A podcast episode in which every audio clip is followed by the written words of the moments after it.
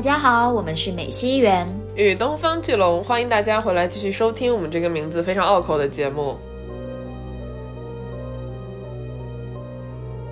我们需要一个百家争鸣、百花齐放的世界，就它可能不是一个最安静平和的世界，你可能会听到很多的嘈杂的声音，会有不同观点的人彼此之间在争论，但是这一切都是活力的象征。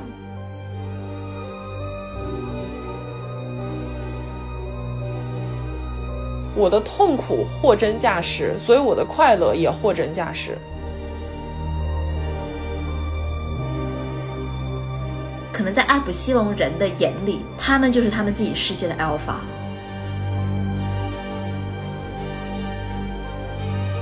集体或者说社会是由个人所创造的，是个人的集合体成为了一个社会，而不是反过来社会去定义每一个个人的存在。这两者之间的因果关系是不能够被本末倒置的。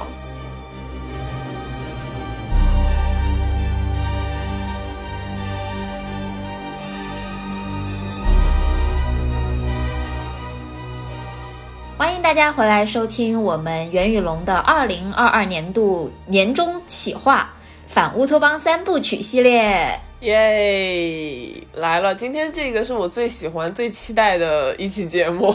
还没有录，所以我不知道会录成什么样。但是是我自己非常喜欢这本书。不要立 flag 好吗？啊，相信我们自己的能力，好不好？但是我觉得可能在最开始时候，先跟大家介绍一下你现在这个鼻音是怎么回事。鼻音啊，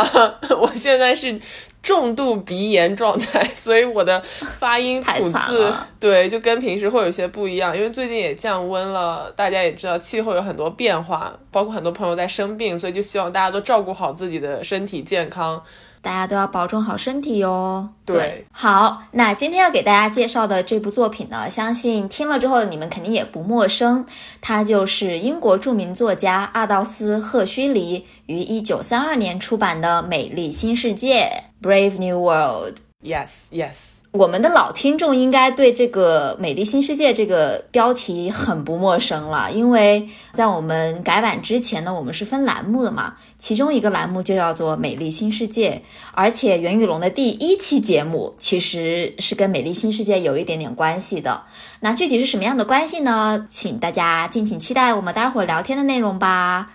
然后说到《美丽新世界》的话，我觉得，因为很多人会把它拿来跟《一九八四》做比较嘛，他们两本书其实是有点像是互为表里的一个关系。他们表面上看，或者说从设定上看，是有很多不同，甚至是相悖的一个地方。但是呢，如果你去看他们的内核的话，是非常相似的，都是关于人的自由以及对于这种集权统治的一个批判。然后也有很多人呢会提出一个问题，就是说我们现在到底是生活在一个更加像《一九八四》的世界，还是更加像《美丽新世界》的一个世界当中呢？那这个我觉得可以把这个问题留到我们讲完整本书，或者是等到读者也看完这本书之后再回来听，然后我们可以再好好的来思考一下这个问题。那在正式开始之前呢，按照惯例，我们当然是要介绍一下这个英国著名作家阿道斯·赫胥黎。对。阿道斯·赫胥黎呢？他是一八九四年出生于伦敦，他比奥威尔要早一个辈分吧，可以这样说。那他是来自于非常著名的赫胥黎家族，因为赫胥黎这个姓氏没有那么常见，就很多人会觉得，哦，我好像听过几个赫胥黎，对他们是有联系的。他的祖父呢是非常著名的托马斯·赫胥黎啊，这个名字如果大家没有印象的话呢，也会知道他所写过一本书叫做《天演论》啊，就是在十九。九世纪的时候，由严复啊翻译成了《天演论》的这个名字传到了中国，并且对当时的中国的一些政治活动产生了非常深远的影响。因为我们耳熟能详的那些词“物竞天择”“适者生存”“优胜劣汰”，全部都是《天演论》严复翻译的《天演论》这个版本当中延伸出来的啊。所以呢，可以看得出来，赫胥黎家族它是一个充满了学者和生物学探讨氛围的这么一个家族。那这个东西。对于阿道斯·赫胥黎啊，就是《美丽新世界》的作者本人呢，也产生了非常深远的影响。我们在《美丽新世界》这本书里面也能看到很多这个方面探讨的影子。对，然后可能再补充一点，就是他生活的那个年代其实是十九世纪末到二十世纪中期吧，因为他好像是六几年去世的。对的。然后这段时间其实是一个科技大发展的一个时间，而且整个世界的格局因为战争产生了很大的一个变化，然后再加上他家庭是一个就是传统的这种科学大拿家庭嘛，所以他的这个故事当中其实有很强烈的可以说是科幻的色彩，包括他的设定，他所描绘的这个乌托邦打引号乌托邦的世界，其实是一个高度文明科技发展的一个世界，然后他可以说是就是在。二十世纪很早的，就是有一点像预言似的，给我们提出了一个警告，就是当科技真正发展发达了之后，哦，我们的生活真的会变得更好吗？或者说，我们的社会会变成什么样子呢？嗯，还有一个小插曲，是我为了讲这期播客去做了点 research，然后看他的生平的时候，发现说，呃，就是赫胥黎曾经在伊顿公学教了一年法语。当时他的学生里面有一个人叫做埃里克布莱尔，这个人是谁呢？他就是后来的乔治奥奥威尔。嗯，就他俩还是有一些联系和连接的。对，就是从某种程度上来说，赫胥黎是乔治奥威尔的老师，曾经做过他的老师。然后他们各自的著作《美丽新世界》和《一九八四》都是在文学史和历史上非常重要的作品。所以就是感觉这个缘分真的很妙不可言。是，那我们今天会聊到的内容呢，主要就是包括了他一九三二年出版的《美丽新世界》，会提及到一部分他在一九五八年出版的一个著作，叫做《重返美丽新世界》，这个是他对《美丽新世界》这部小说的一个回顾和展望，并且对它里面所提及到的一些政治理念进行了扩写，它是一个论文式的作品，它就不是一个小说了。如果大家感兴趣，也可以去读一下。那么我们使用的译本呢？因为这个要统一一下名称嘛，就它中间会有一些差异化的名字。呃，我们用的是上海译文出版社由陈超老师翻译的版本。那所以接下来所有的名字都是以这个版本为主在出现的。如果有名词上的差异，那就是大家可能需要对一下译本之间的区别。对，但不管怎么说，我觉得我们就可以进入你刚刚所提及到的这个非常有科幻性的世界的概述当中去了。对，因为这本书它其实跟《一九八四》不太一样，因为《一九八四》还是有很强的这个故事情节的，它是由故事推动这本书的发展。但是如果你翻开《美丽新世界》，前面大概百分之五十的这个内容，它好像就你会觉得它好像没有什么情节在发生，它更多的是向你介绍这个世界是怎么运转的，它有哪些设定，而且可能是在当时那个年代，因为这些设定都非常的前前卫嘛，所以它可能就是需要花很大的篇幅去讲这些设定。所以，我们与其说是剧剧情概述，现在更多的像是一个就是关于它的设定的一个概述。但这个是很重要的。这个故事的设定呢，是在公元二十六世纪。在这个世界当中，科技和文明高度发达，然后社会制度也非常的分明，什么都是一个井井有条的状态。其实每个人都生活在各自的这个岗位上，然后呢，好像都是活得非常幸福的。所以它是美丽新世界嘛。然后这个世界运转的逻辑，它主要是有三大支柱支撑起来的。这三大支柱或者说三大设定呢，分别是人造生育，然后是等级分明的一个制度，以及它的消费和享乐主义。我们接下来会按照这三大设定来一一为大家拆解一下。呃，首先就讲它的一个生育技术了，因为在这个世界里面，人已经不会自然生育了。就是也没有那种传统意义上的家庭，所有的繁殖都是在体外受精，然后是试管里面培育出来的，等于说是一个流水线的这么一个造人的过程。这个世界里面的技术已经发展到什么程度呢？就是我们都知道，我们一个精子一个卵子，然后它们受精之后变成了受精卵，然后会生育出一个到多个，但是也不会超过很多个这样的婴儿出来。对对对，但是在这个世呃世界的科技当中呢，它已经可以从一个受精卵分裂生产出多胞胎，多到高达好像是九十多个，对，九十多胞胎，相当于就等于说是大大的提高了他们这个生产繁殖的效率。而且它九十多胞胎长得是完全一模一样，就它的设 人工设定就是一模一样，很吓人，你知道吗？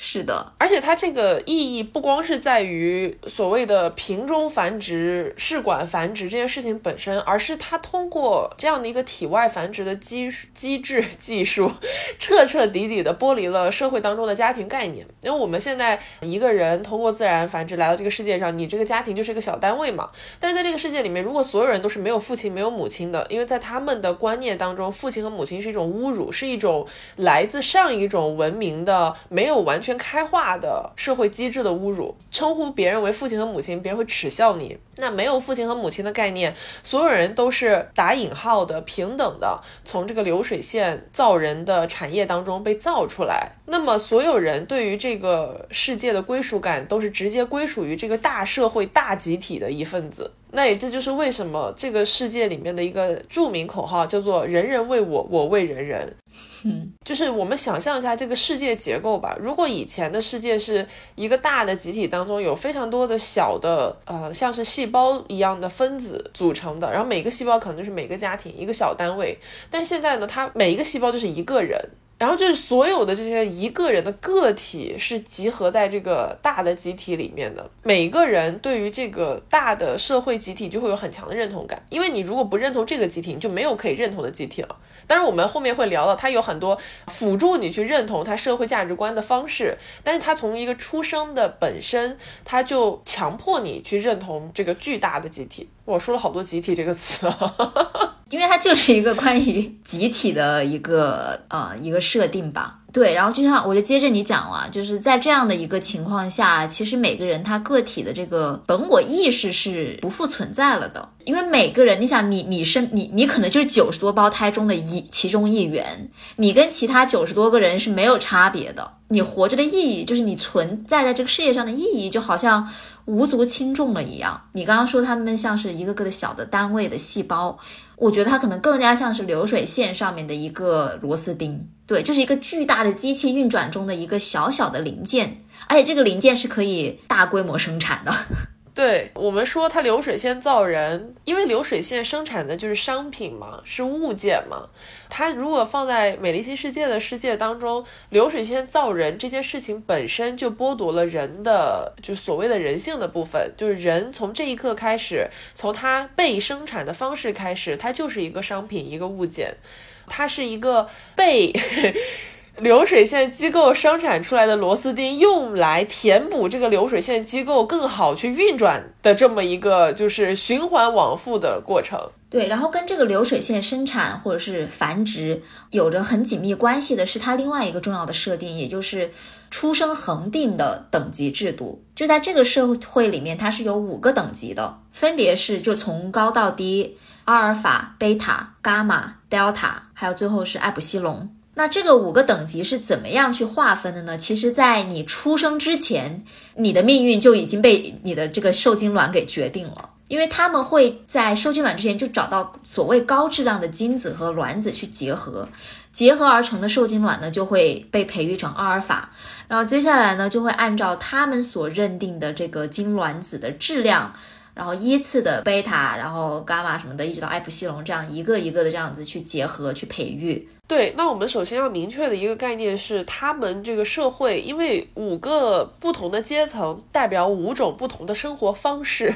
他们会做不同的事情，他们有不同的社会定位，所以呢，他们在创造这些孩子的时候，是严格的按照一个数量的配比。也就是说，会维持一个以阿尔法和贝塔为上层建筑，伽马就是类似于普通平民，德尔塔和艾普西龙为下层建筑的这么一个阶级结构。而这个结构是非常恒定的，因为每个数量是一定的嘛，而且你都是被筛选的。那在这个过程当中呢，从受精卵开始培育的过程中，不同阶层的这些胚胎，嘿嘿他们就会开始经历不同的一个对待了。那比如说像是艾普西龙，也是最低级的这个等。级，他们呢是在胚胎过程中就会被外界抽取氧气，创造一个人工脑缺氧的环境。那这个脑缺氧就是让他们的大脑智力停止发育，也就是他们一直培育的艾普西龙最低的等级，就是不会思考的。只会重复单调的事情的这么一个阶层。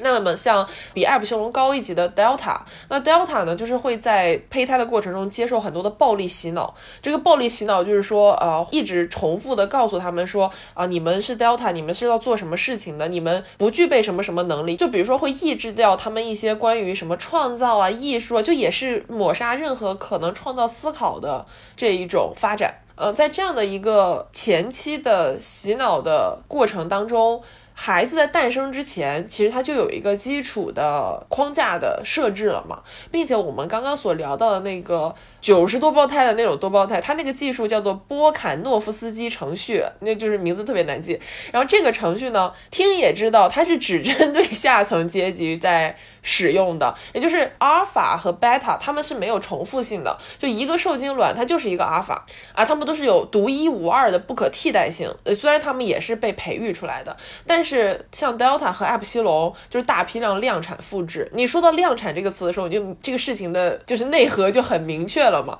那么他们在这个过程当中会使用的一些手段呢，有一定的科学参考价值了。因为 赫胥黎他自己就我们说了，跟他的出生背景有很大的关系。它里面引用了像是试管培植、呃条件反射、催眠疗法，还有巴甫洛夫疗法等等很多，就我们其实都听说过的一些方法，只不过他把它极端化了，就是让它产生了一种巨大的影响力。所以在这一些不同的方式的控制之下呢。基本上每一个阶层出来的，就这个世界当中的公民，他们就是从孩童时期可以达到一个效果，是每一个人他都有一个原装的不可逆的思维，就符合他这个阶层的思维。比如说阿法，他们就知道他们会成为这个世界最重要的支柱。那比如艾普西龙，他们就永远都不会思考，他们永远都是跟自己九十多个兄弟姐妹一起去做一些。那种就是机械化的、纯机械化的工作，然后呢，在这样的一个情况下，每一个阶层的人都非常认同自己的阶层地位，然后也非常认同自己这个阶层对社会产生的价值。那么，这个社会就是一个甚至不需要后续外力去管控的社会，它是一个自然而然形成的奴役社会，你甚至可以这样称呼它。对，因为在这个权力结构里面，其实每个奴役他都很开心，就你其实不需要花很大的精力去所谓的管理他们，因为他们从出生之前开始就已经被管理了，很有归属感，而且。很有归属感，嗯，然后我觉得其实这里面我想讲一个比较细节的一个例子，因为他给我留下挺深刻的印象的，应该是穿那个卡其色，哦，对他每个阶级还有各自还有呃就专属的颜色，对 对对，他们的衣服只能穿那一种颜色，比如说艾普西龙就是黑色的，Delta 是卡其色，呃，这个版本里面翻译是黄褐色。然后伽马是穿的绿色的，所以你其实只要看到这个人，你甚至就不需要接近他，你就远远的看他的颜色，你就能知道他是什么阶层的人了。里面就有提到说他们是怎么样去训练或者是洗脑这个 Delta 的，因为 Delta 他们想把他们训练成不喜欢读书，也不喜欢大自然的这么一个状态，就他们就会把这个婴儿放到一个婴就是那个奠基室里面，就然后呢在地上放很多的花和书本。只要他们靠近这些东西，或者是想要伸手去抓的时候，就会给他们产生大量的电击，等于说是让他们进产产生一种条件反射，让他们从小就是不会再愿意去靠近书本和靠近植物或者是鲜花这种东西。而且里面说为什么不让他们靠近鲜花，这个让我觉得也很有意思，就是让他们不要天天想着出去玩，在工厂里面好好干活就可以了。对的。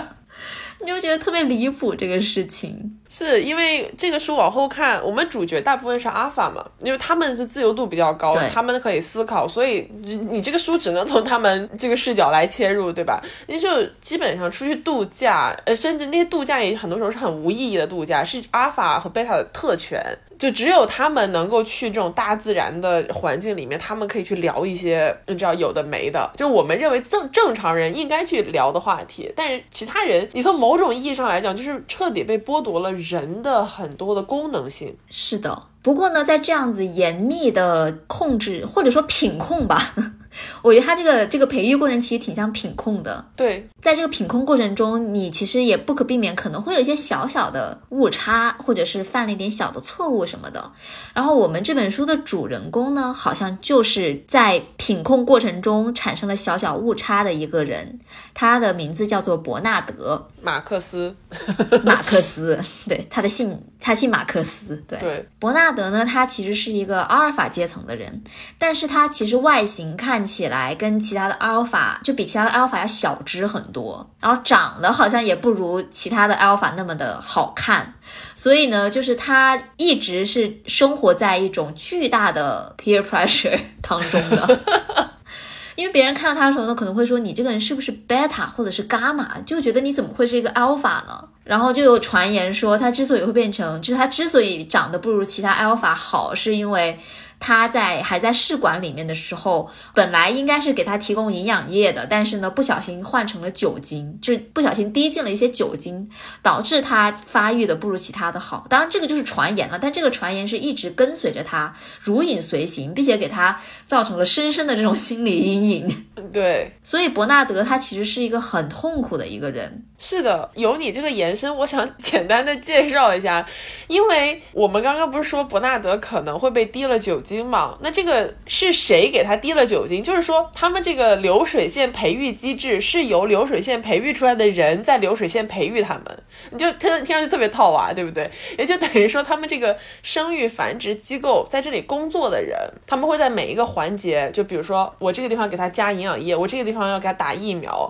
就是流水线的在培育他们。除了伯纳德之外，我记得后面有一个地方是这本书的女主角，女主角叫莱妮娜嘛。莱妮娜她也是这个培育繁殖机构上的一个螺丝钉。然后莱妮娜她有一次分神，她有点不太确定，她给眼前的这个胚胎打没打疫苗。她想说，哦，那我应该是打了吧，要不然如果再打一次，可能就给他打了两针。结果赫胥黎非常幽默风趣的在后面接了一句说，二十二年后将会有一个阿法因为什么什么疾病而去世，然后这个疾病已经很多年没有人因为这个东西去世了，然后这个疾病就是他兰妮娜忘记打疫苗了的那个疾病，品控不过关，对，品控不过关，就他这个东西你想起来就特别的荒诞，你知道？是的。哦，然后说到这个等级制度，我再多说一句啊，因为提到什么 alpha 呀，这个然后阶级呀、等级呀、beta 呀，你就会不由自主的想到 abo。这个其实也是我们播客第一期节目，就是关于 abo 文章的或者是这种故事的一个设定。当然了，奥米加或者说 omega 它没有在这个《美丽新世界》这本书里面出现，但是它的意思其实是一样的，就是 abo 就是 alpha、beta、omega，然后他们从出生开始就是因为从自己的生理上就已经进行了这种高低的划分。就唯一可能比这个《美丽新世界》要好的，就第一，它是自然生育下来的；第二，它大家都有自主意识，就至少你没有进行脑缺氧的这种前期培训嘛。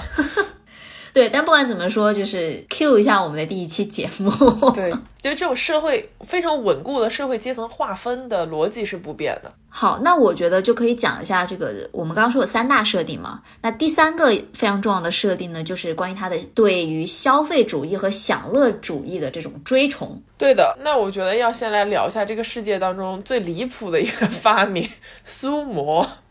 有一些版本叫梭麻，其实梭麻 这个翻译，我觉得梭麻翻译比较好。对，但是因为这这个版本叫苏磨，它。大家也能听得出来，它是一种能让你快乐的东西。简单来讲，它的精准定位应该是一个没有副作用的致幻剂。除了它会早死，嗯，你只要不大量服用就还好。就是就是按照这个世界它给你的配比，因为每个人都会配有苏膜，就它发给你的，你就吃就完事儿了。按照这个配比去服用是不会对你的健康产生副作用的。但如果你就是 overdose，你就是。非常非常的喜欢吃它，不控制自己的进摄入量的话，那确实会早死。那这个，因为既然它是致幻剂嘛，它能够做的事情就是给你提供幸福感和幻想。这个世界的人都会说，如果你不开心，你就吃苏膜，你吃一个半片儿一片儿的，你就马上能开心起来。你好像吃了三片儿，你就是能陷入那种深度睡眠，然后进入一个幻想世界。在这样的一个世界当中，每一个人的烦恼都可以靠一个小药片，它就能解决。所以大家心态都特别好，特别特别稳。就是如果你遇到一些烦心事，每个人都跟你说一样的话，缩个麻吧。对，缩个麻吧，吃片苏膜吧。是的。所以在这个世界当中，首先它没什么需要被解决的问题，其次就是如果你有这样的问题，也没有人会寻求解决方案，你只要放纵自己去享乐就可以了。你只要享乐，这个事情它就当做没有，就不存在，没有任何的烦恼。那在这样的一个观念的培育当中，因为对苏摩的消费也是从很小的时候就开始了嘛，甚至它都不是消费，它是配给你的。他们同时还接受了一个教育呢，就是幼儿情色教育。然后说幼儿情色教育听上去特别的 twisted，就是特别扭曲，对。但是这个世界当中，它是奉行一种情色教育的，就是说男性和女性，男孩和女孩，他们从小的时候就会互相去抚摸、了解对方的生殖器，培养他们去寻找性快感。然后他们从很大概十三四岁吧，就会开始有那种正式的性交。然后他们就是让大家发现，哇，就肉体之间可以产生这么多的快乐。大家就会一直去追求这种快乐，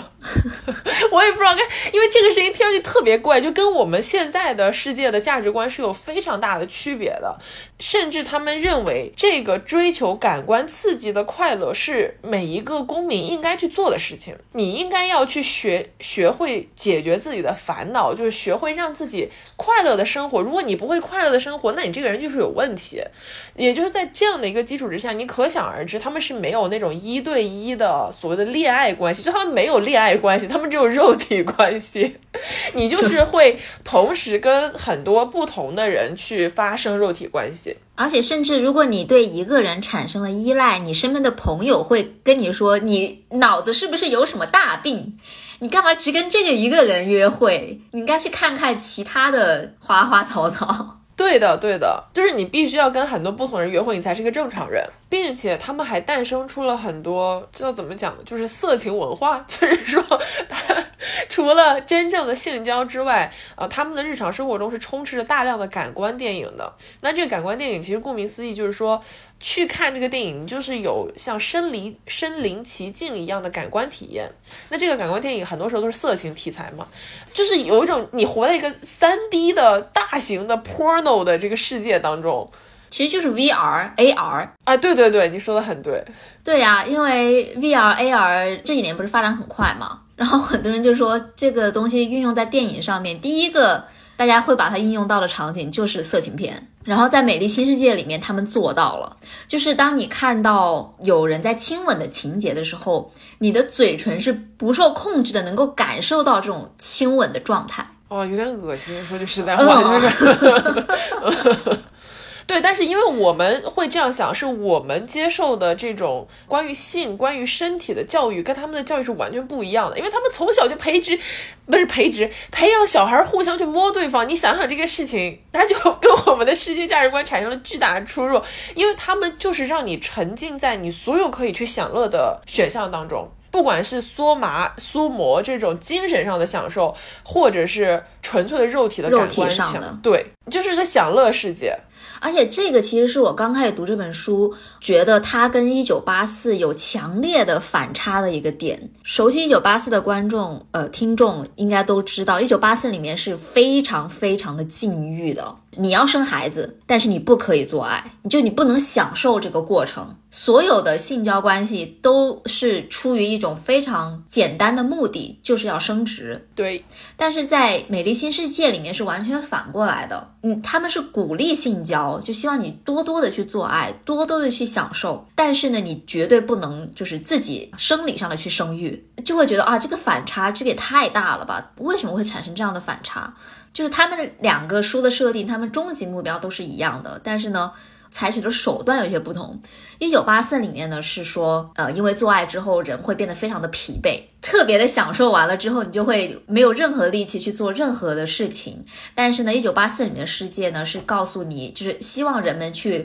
每时每刻都保持一个向上的状态，就是积极的要去工作的一个状态。所以他们就是不鼓励大家去性交。但是在《美丽新世界》的这个设定里面呢，他们是希望大家去尽情的享乐，享乐到一种什么样的状态？就是这个状态里面，你根本不会去想任何的严肃的话题。这个是他们的终极目的，只要人人都能享乐，人人都能开心快乐的生活，那这个社会一定是会非常稳定的。因为你不会想要去追求什么别的东西，你不会想要去追求改变，那这个社会就能一直稳定下去了。是他们两个社会通过不同的方式，甚至是完全颠倒的方式，追求的东西都是一样的，就是稳定嘛。因为在一九八四的这样一个恐怖主义集权的氛围当中，激情是会对它的稳定产生破坏力的。也就是人与人之间，如果你真的通过做爱这种让你产生了感官愉悦的事情，产生了激情，那映射就很麻烦了。但是在美丽新世界里面，它破坏稳定的是自然繁殖嘛？嗯，他们最怕就是你有人自然生了孩子，因为这孩子不是他们管控出来的，就不是流水线生产的，你有很强的不可控因素，他没有接受这样的脑部发育的教育，所以本质上只是他们破坏稳定的因素不同，但是核心都是对于稳定的永恒的追求。而且他们对于这种肉体快感的这种追求，甚至是渗透到了呃一些政治活动上面。就这个是我觉得很有意思的一个一个设定吧。美丽新世界里面的享乐主义，它是建立在集体主义之上的，就它强调的是我为人人，人人为我。就是我要跟大家一块儿去享乐，去做同样的事情，或者是跟不同，或者是越来越多的人去做这种享乐的事情，这种行为才是高尚的。如果是你一个人偷偷摸摸的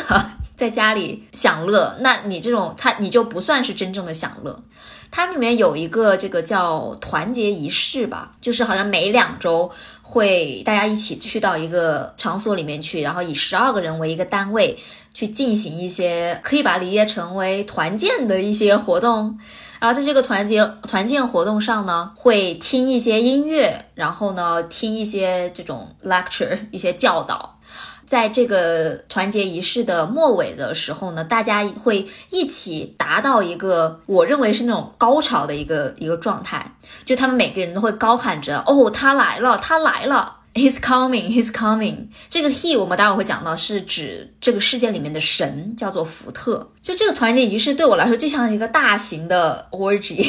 你你懂吗？我懂。虽然他们没有肉体上的那种，但是精神上极精神上的集体高潮。对，而且他这个小说里面所用的语言和词汇，他是毫不避讳的去讲到这个事情，因为他一直在用 coming coming 这个词。而且他们是因为会一起吟唱歌谣嘛，就一边听歌嘛，然后后面他们就会放声高唱什么的。就是在这个过程当中，所有人是通过集体的这个叫什么单位，集体单位去跟他们这个世界当中的神或者叫真理无主，我们的主，去产生了一个真正的连接。就你通过个人，你是没有办法跟无主产生连接的，你只有通过集体才可以。嗯。所以，我们又回到了强调集体概念这一点嘛？它这个集体的。人人为我，我为人人的核心就在于说，大家必须要分享并且实践同一价值观。你只有在同一个价值观下面生存，你才能成为这个集体真正的一份子。那这里面除了我们刚刚说的关于享乐的极致追求之外，还有一个非常鲜明的，就是对于消费的追求。那这个文章里面有一句话，我当时看到的时候真的笑了。所有人都在跟你强调一句话，就叫做“衣服破了就应该扔掉买新的”。感觉是小红书的什么口号？对。就这个也太现实了，就所有人都跟你讲说，你这个衣服破了你就扔掉，你就不要再去打补丁，补丁越多就越是穷光蛋。因为所有人，尤其是上层社会的这个阿尔法和贝塔，他们是非常非常的追求物质享受的。文章当中会多次大篇幅的出现，对于他们，比如说居住的环境里面啊，用的什么香薰，听的什么音乐，开的什么恒温的空调，有怎么样柔和的那种像 AI 智能声一样的东西，就这些东西。他会通过描述告诉你说，它是一个哦非常美好的、值得被追求的事情。那这种极端关注物质的状态，甚至他们关注物质的时候还非常鄙视节俭的行为，就是消费主义的精髓。因为你不消费，这个社会就没有动能。就我现在脑子里面就出现了小红书鄙视咸鱼，就这种感觉。哎呀。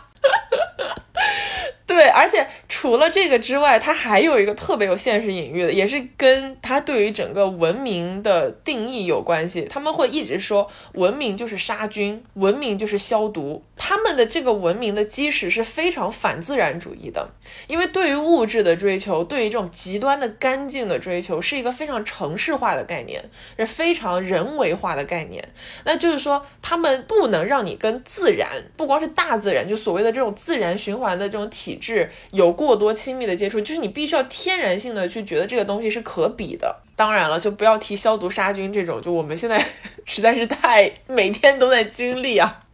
好文明哦，嗯，好文明啊。但其实我觉得，就是文明就是消毒，或者说是文文明就是杀菌这句话，我真的觉得赫胥黎真的很厉害。因为这句话其实概括的不仅仅是像你刚才说的这种用非自然的程度去定义一个文明的发展程度，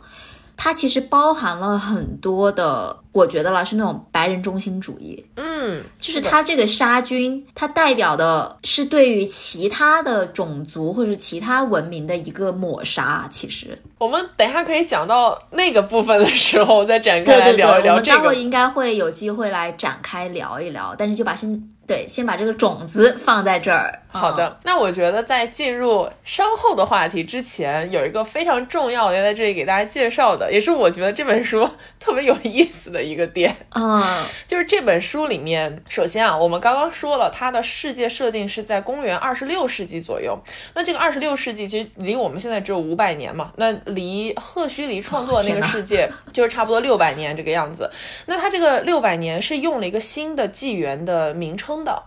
那这个新的名称呢，叫做福特，福特多少多少年？那我们这个故事是开始在福特六三二年。为什么是福特啊？它是从哪一年开始算是元年？这个就非常非常的有意思，因为本书当中所提到的无主福特，我们的主福特，就是在现实生活中大家所知道的那个福特汽车的福特，亨利福特啊。福特汽车的创始人亨利福特呢，是一个美国人，虽然不是发明汽车的人，但是他是第一个将汽车这个物件投入大批量量产的人。我们现在后人所熟知福特，可能大家比较知道的是他发。明了流水线作业，他的第一批投入量产的车就是 T 型车。这个 T 型车量产的那一年，就是福特纪元开始的那一年。也就是说，赫胥黎他用了一个人类发明大规模制造业生产的那一年。啊，并且因为是福特发明的，所以就是以福特为代表嘛，来定义它这个新纪元的开启。这个隐喻性简直就是拉满。而且这个 T 型车，如果大家去看这本书，大家会频繁的出现这个这个里面有 T 型建筑物、T 型首饰、T 型就在他们这个世界当中就是一个神圣的一个符号、一个标志。那么为什么它一个神圣的符号和标志？就很显而易见，因为 T 型车，因为它是大规模投入量产，它是流水线的起点。那么。福特本人啊，亨利·福特本人，他除了流水线这个大的发明之外，他还有什么很重要的，就是决定性的让赫胥黎把他创造为神明的意义呢？就是在于。他是创造了 八小时工作制，还有 这个人们工作六天休息一天，后面变成工作五天休息两天的这个工作方式的这么一个人。虽然这个概念不是他设计的，是另外一个人，如果我没记错的话，给他写了一个 proposal，然后被他利用，就是他大规模推广了。但是他发明的或者说他推广的这个制度，是真正意义上改变了人类的生存方式的。我们现在所了解的现代人、现代文明，是建立在。福特所 发明的机制之上的，它的意义不光是呃，我们接下来以这个模式去工作，更重要的是。这是人类史上第一次明确的区分了工作和享乐两件事情，就它明确的划分了一天当中的八个小时是投入工作，虽然现在远远不止，但是另外的时间是用来享乐。它等于说通过这样的一种方式定义了我们现在的生存方式。然后在这样的一个情况下，尤其是在美丽新世界的世界当中，你可以非常鲜明的看到人们是在践行着福特所创造的这种生活理念的，也就是在工作的时候激情的投入流。水线作业，在享乐的时候疯狂的去消费，因为福特是一个坚定的消费主义者，就甚至他是一个消费主义这个观念的大力推广者，因为他的大批量量产的汽车在什么情况下会被别人购买，就是在别人需要消费的时候，所以他做了很多的关于人们应该在工作的闲暇之余去努力的通过物质享受犒劳自己的这样的一种理念的推广。你这样越听越觉得是不是就是福特这个人对我们现在社会有巨大的影响？他就是我们的神。对，这也是为什么赫胥黎会以一种很荒诞的、具有讽刺意味的，把亨利·福特这个真人设定为《美丽新世界》这个虚构小说当中的神明，我们的主福特。而且他写这本书的时候，福特本人还在世，你就觉得这个事情特别好笑。哦，你搞得我很想去搜一下，就是福特本人对这本书有没有发表任何的 reaction 意 意见？哦，而且这个他应该很开心吧？对，而且这个算是一个场外小插曲吧，就是福特本人他是一个支持集权的人，他给希特勒提供过资金的赞助啊，他也是一个反犹太主义者，就特别的跟这本书里面形容的那个状态非常的一致。就刚才你说的集权这个点，种族主义这个点，我们待会儿肯定都会聊到的。是的，所以我觉得一言以蔽之来概括赫胥黎选择福特的原因，就是说福特这个人本身，如果你去了解他的发家史，呃，他的创业史，其实是一个呃现代社会，就当人类走到了工业革命的后期，大规模制造业开始出现的时候，一个最有代表力，甚至最有影响力的一个人物，就他本身就成为了一种符号和标志，标志。标志，对不起，我今天口调真的不好。然后它的这种符号化，在美丽新世界这样的一个以他所发明的理念为原则去运转的世界当中，达到了一个极致。这也是为什么在那个团结仪式当中，大家通过了那种集体的精神性的高潮之后，感受到的是，我感受到我们的主福特，He's coming，他在向我走来，我跟他产生了连接。你其实把这个人本身的形象剥离开来之后，就是大家在跟他背后所代表那种符号。产生连接啊，这个东西是让你细思极恐的。好的，我的激情福特演讲已经结束，没有，非常非常的有意思。好的，那我们讲完了福特，讲完了这本书一系列非常重要的设定之后呢，那我们就来介绍一下它的剧情线吧。它是它虽然前面很长是设定，但是它是有主线剧情的。对，刚才我们也提到了这本书的两个主人公，一个是伯纳德，另外一个是莱尼娜。他们两个呢，其实，在前期的时候就是互相好像有一点点好感，但是呢，一直都啊没有一块儿出去约过会。然后这个故事真正发展呢，其实是当伯纳德跟莱妮娜终于约上了，然后呢，他们决定一起出去旅游，去的地点呢是保留区。保留区的意思，可能大家也能隐隐约约的猜到，就是说它是保留的是过去所谓打引号古文明的。这样的一个地区，其实说白了就是比较像是我们现在生活的这个社会，嗯，但是对于二十六世纪的以福特为神明的这样的一个世界来说话，我们已经是属于就是古旧古早文化的了。当然，他用了一个比较极端的设置，就他选择的是美洲的印第安文明嘛，在这个里面，大家就不是城市化的生活，简单来讲，就还是那个部族部落的。印第安人的生活，嗯，其实这里我有点不太确定它的那个设定到底什么，因为我们看保留区的这个视角是从伯纳德跟莱尼娜的视角去出发的，在他们的眼中，他把它形容成一个非常落后、非常的这种，就像你说有点像部落文化，老人都非常的丑陋的这种状态。但是我我我我感觉就是他们不一定是一个这么像他们形容的那么落后，就可能有视角偏见。对，嗯，理解。但不管怎么说，美丽新世界的确是把这个保留区形容成是印第安文化，就有点把他们形容成土著的这种感觉。然后在他们走访保留区的这个过程当中呢，他们无意之间遇到了一个名为约翰的人。约翰呢是当地的这个所谓印第安人，或者说叫他野人啊。但是呢，从他们的交谈当中，他们发现说，哎，这个约翰他的母亲其实是好像是从美丽新世界过去的。于是呢，他们就产生了极大的好奇。然后呢，后来他们也见到了他的母亲，名叫琳达的这个女人。看到 Linda 了之后呢，听了 Linda 的故事之后，伯纳德意识到这个 Linda 其实是他的上司，呃，他的主任吧。名叫托马金的一个前任约会对象，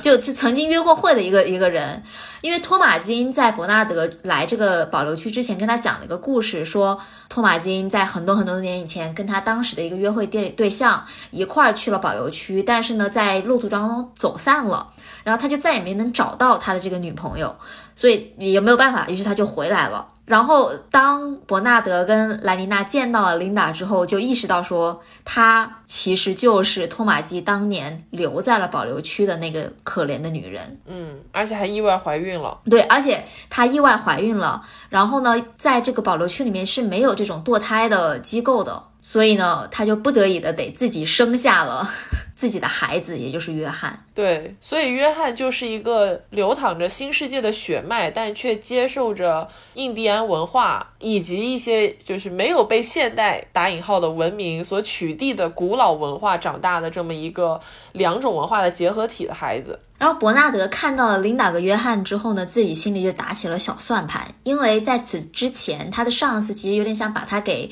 贬值，把它发配到冰岛上面去，对，就会过一种非常痛苦的生活。当然，我们现在想说，哦，冰岛那感觉还挺好的，可以看极光，哎，很发达，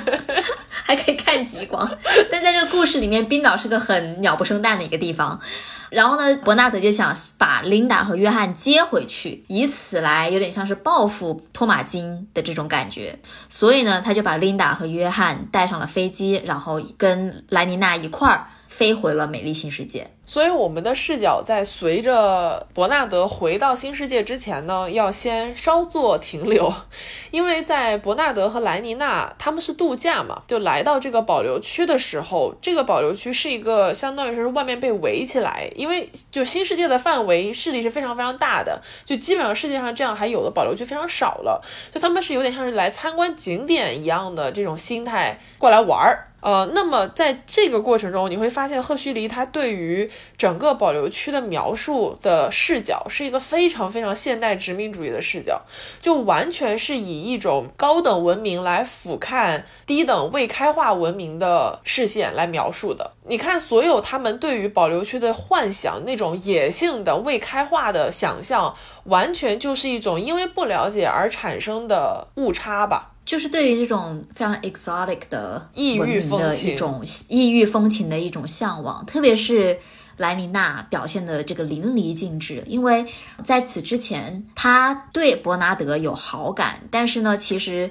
他自己也不是很确定，然后他身边的朋友就会觉得说，伯纳德他长得又很矮小，他看起来就不像个阿尔法，而且他有酒精，哎，对他身上有酒精，就觉得他被就有种觉得你你没有必要跟他去约会。但是莱年娜，坚持要跟他一起出去的原因，很重要的一点就是，只有伯纳德这个阿尔法阶级的人才能把他带去这种野蛮人保留区。然后他是非常非常非常期待去到这个保留区的，但是，一到保留区，他立马的就是意识到这个地方他完全没有办法接受，就是他本能性的对他产生了厌恶和恶心的感觉，不管是他们的建筑、他们的人、他们的呃一些传统的仪式或者是文文化的这种方式。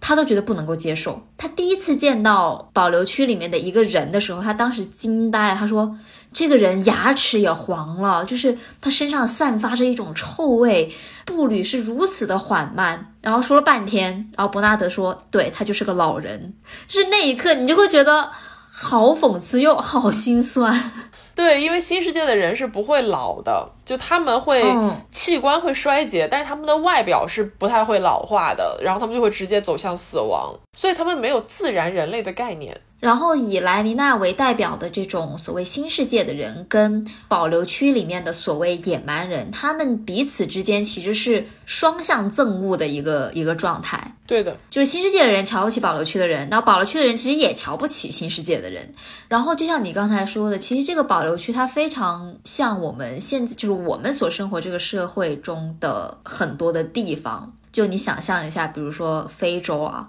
很多人，欧洲人、美国人、亚洲人。都很觉得啊，很向往非洲，觉得它是一个那种野性的、自然的、淳朴的、原始的这么一种文化，然后非常非常的对它感到心神向往。但是很多人去了之后会被当地的这种贫穷或者是恶劣的生存环境给吓到，就是可以去那玩，可以去拍照，但是你让你真的住在那里，你是绝对不愿意的。而且我觉得特别写实的，就是可能不管是非洲也好，就我们现在讲的说一些比较欠发达的地区，他们的居民在面对外来的旅客的时候，他们的心态就跟保留区的。原住民野人们对于来自新世界的伯纳德和尼娜莱尼娜的心态是一样的，就是他们知道你们这些人就是过来拍个照，来所谓的体验一下生活，然后你们就拍拍屁股走了，你们可能会给我们这里留下很多烂摊子，比如说垃圾，比如说环境的破坏，而且他们也瞧不起现代的文明的一种发展，就他们对于自己本身的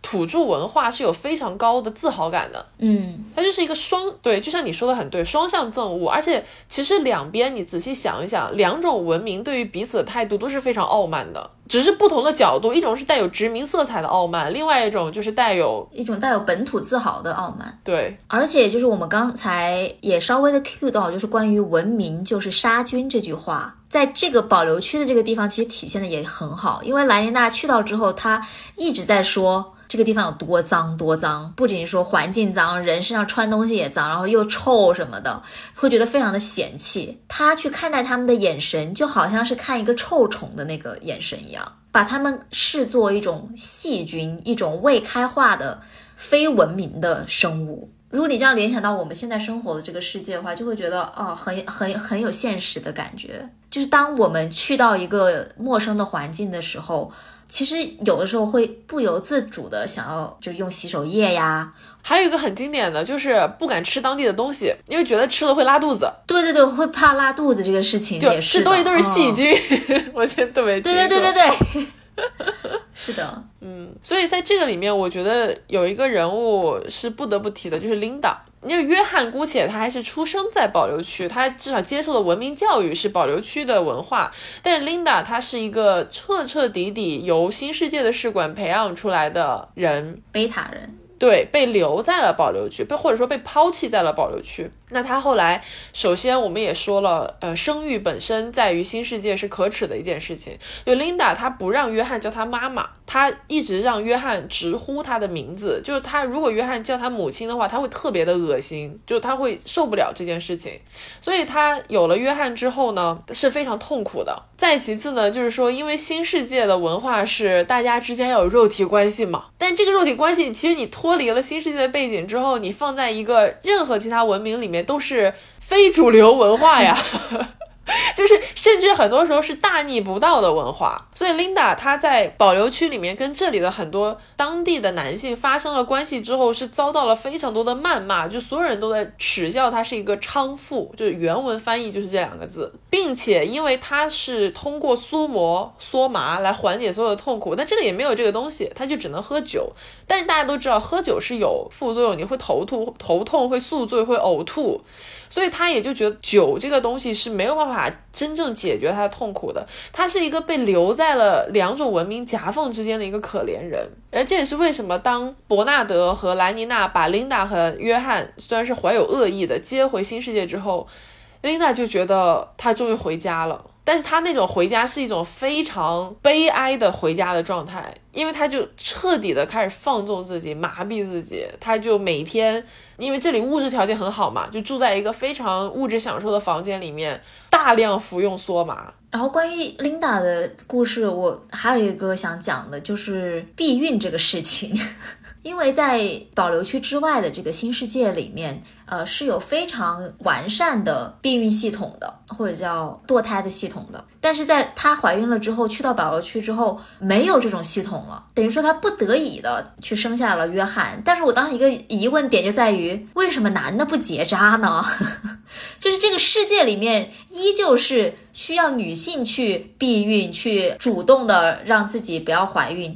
但是男的其实他们明明就可以去结扎，就可以解决一切的问题了，因为他们本来自己也不想要孩子嘛。对，我觉得这里要简单的介绍一下新世界的这个关于生育，就是自然生育系统的一个防治措施。他们是这样的，在很多女孩子的生理培养的过程中，不是会打很多的激素啊、疫苗之类的吗？他们会大量注入雄性激素，就是他们培养出来的女性，很多时候官方词汇叫做雄化雌体，就他们是没有生育能力的雌性。然后，但是还是有一部分的女性，她们是保留了原生的生育能力的，比如我们女主角莱妮娜，她就是的。所以像莱妮娜这样的女性呢，她们就要呃长期佩戴节育带。就是一个防避孕的在的设备，然后他们还会有很多的避孕药，所以在这样的一个设置之下，就像你说的，男的结扎不就一了百了了吗？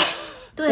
为什么？而且为什么是要给女性打雄性激素，而不是说给男性打雌性激素，让他们没有办法射出精子？就是虽然这本书有很多非常好的地方，但是在这种你知道男女性别观念设定上面，还是带有很深刻的，就是当年那种传统的思想的。他是把男性视作是一个普通人、一个正常人、一个 default 的一个状态，想要防止这个社会的自然生育，他选择的办法是说改造女性，把女性往男性身上去靠，或者往雄性身上去靠，而不是反过来的。所以它是一个关于男本位的一个一个设定世界的设定。对男本位这个点，我觉得说的非常对，因为它这个世界其实你仔细想一想哦，它关于欢愉的设置和追求，就关于人们享乐，尤其肉体方面的享乐，它的设置或者它的视角是从一个男性享乐的逻辑出发去设计的，就是赫胥黎他仍然带有那个时代的一个传统的性别偏见，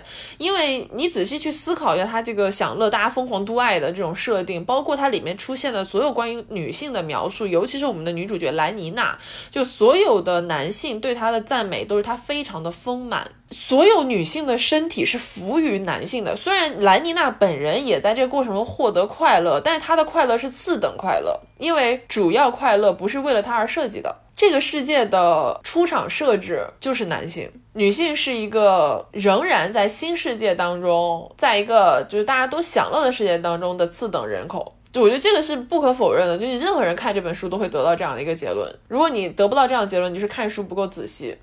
对不起，我是不是在提前批评？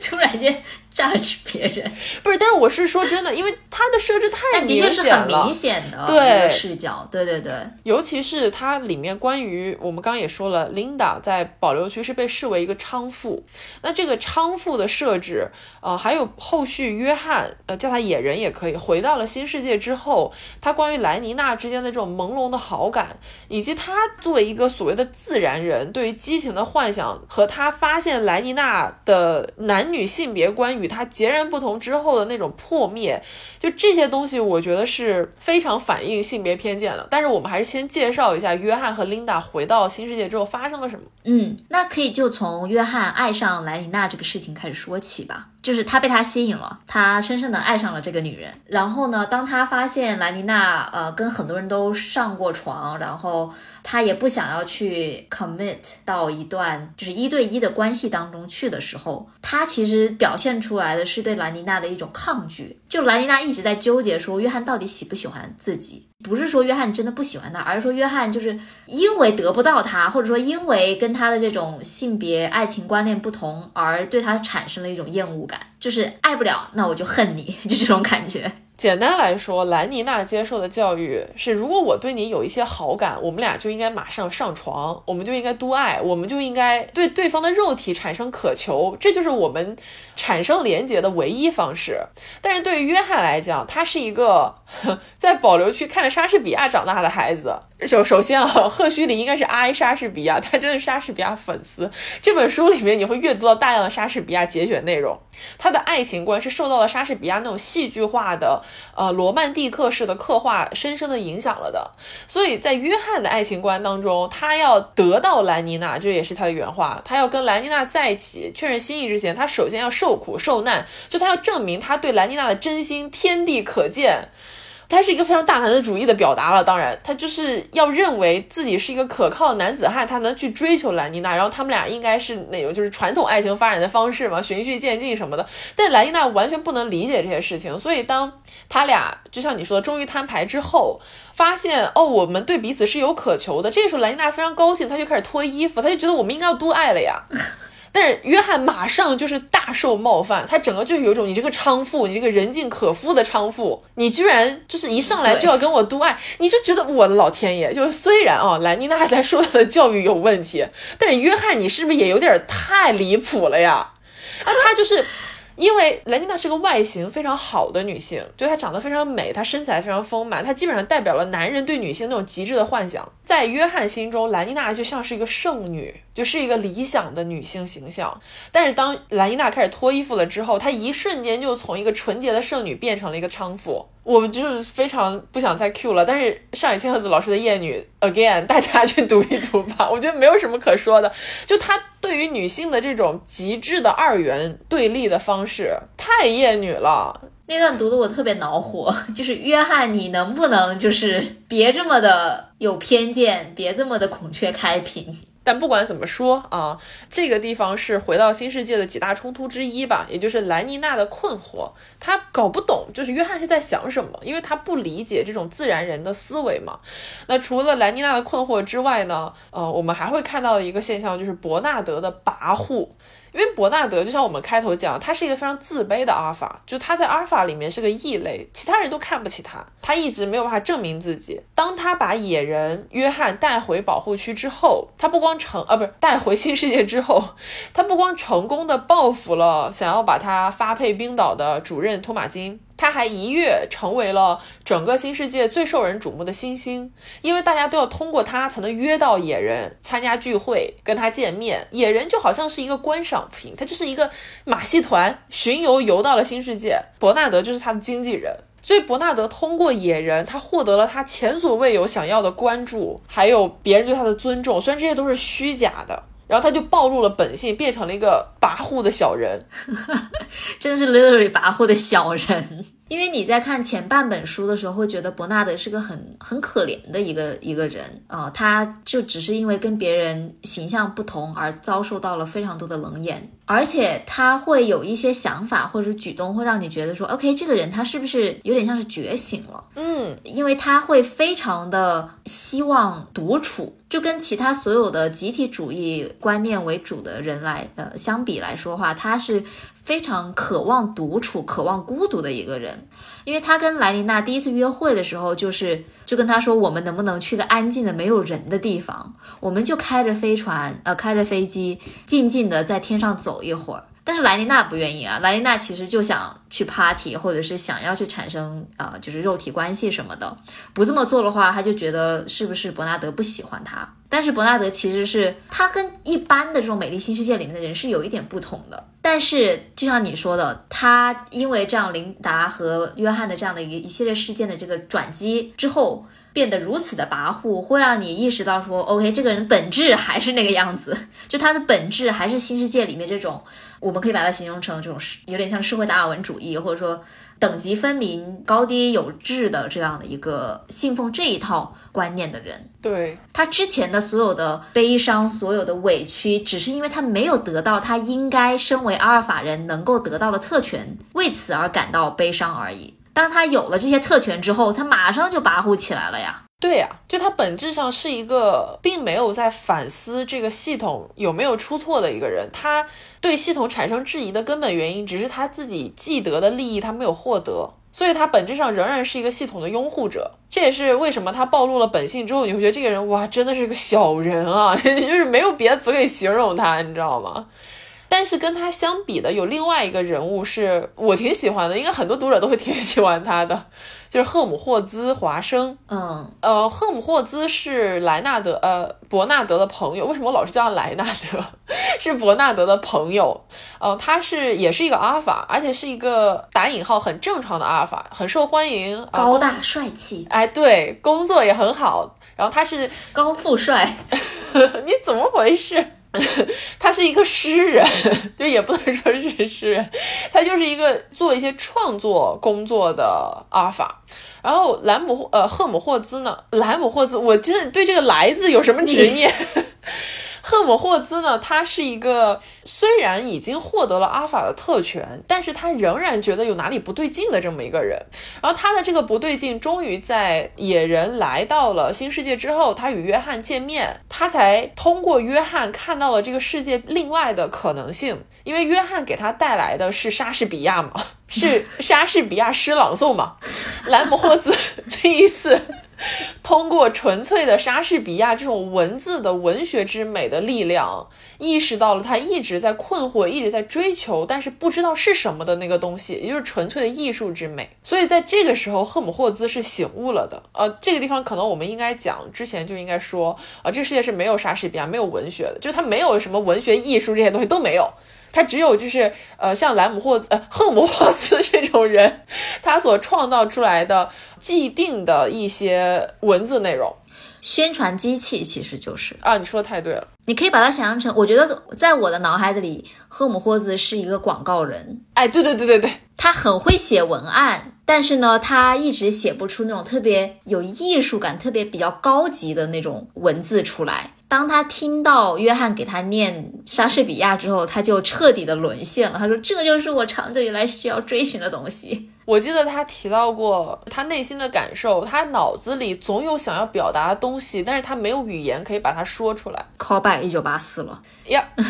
OK，所以在赫姆霍兹的醒悟之后呢，随即而来的就是琳达的死亡，因为他天天过量服用苏魔。身体是受不住的，对他本身在保留区就经受了他所谓培养皿出来的这种肉体不应该经受的一些外界的风霜雨打，他就就已经严重变形了，就完全不像是一个新世界的人嘛。所以当他回到新世界之后，过量服用苏魔，他就相当于是猝死了嘛，提早的结束了自己的生命。在他结束了自己的生命之后呢，我们就迎来了本书的真正的剧情的高潮，就是约翰的崩溃。他是。在来到新世界之后，被人当做猴子一样围观，接受到的文化文明是他完全不能理解，甚至为之憎恶的。兰妮娜又让他彻底破灭了对于女性的幻想。这时候，他的生身母亲又去世了。并且在琳达去世了之后，周围所有人表现都非常淡然，因为新世界是一个对于死亡，他们从小接受死亡教育，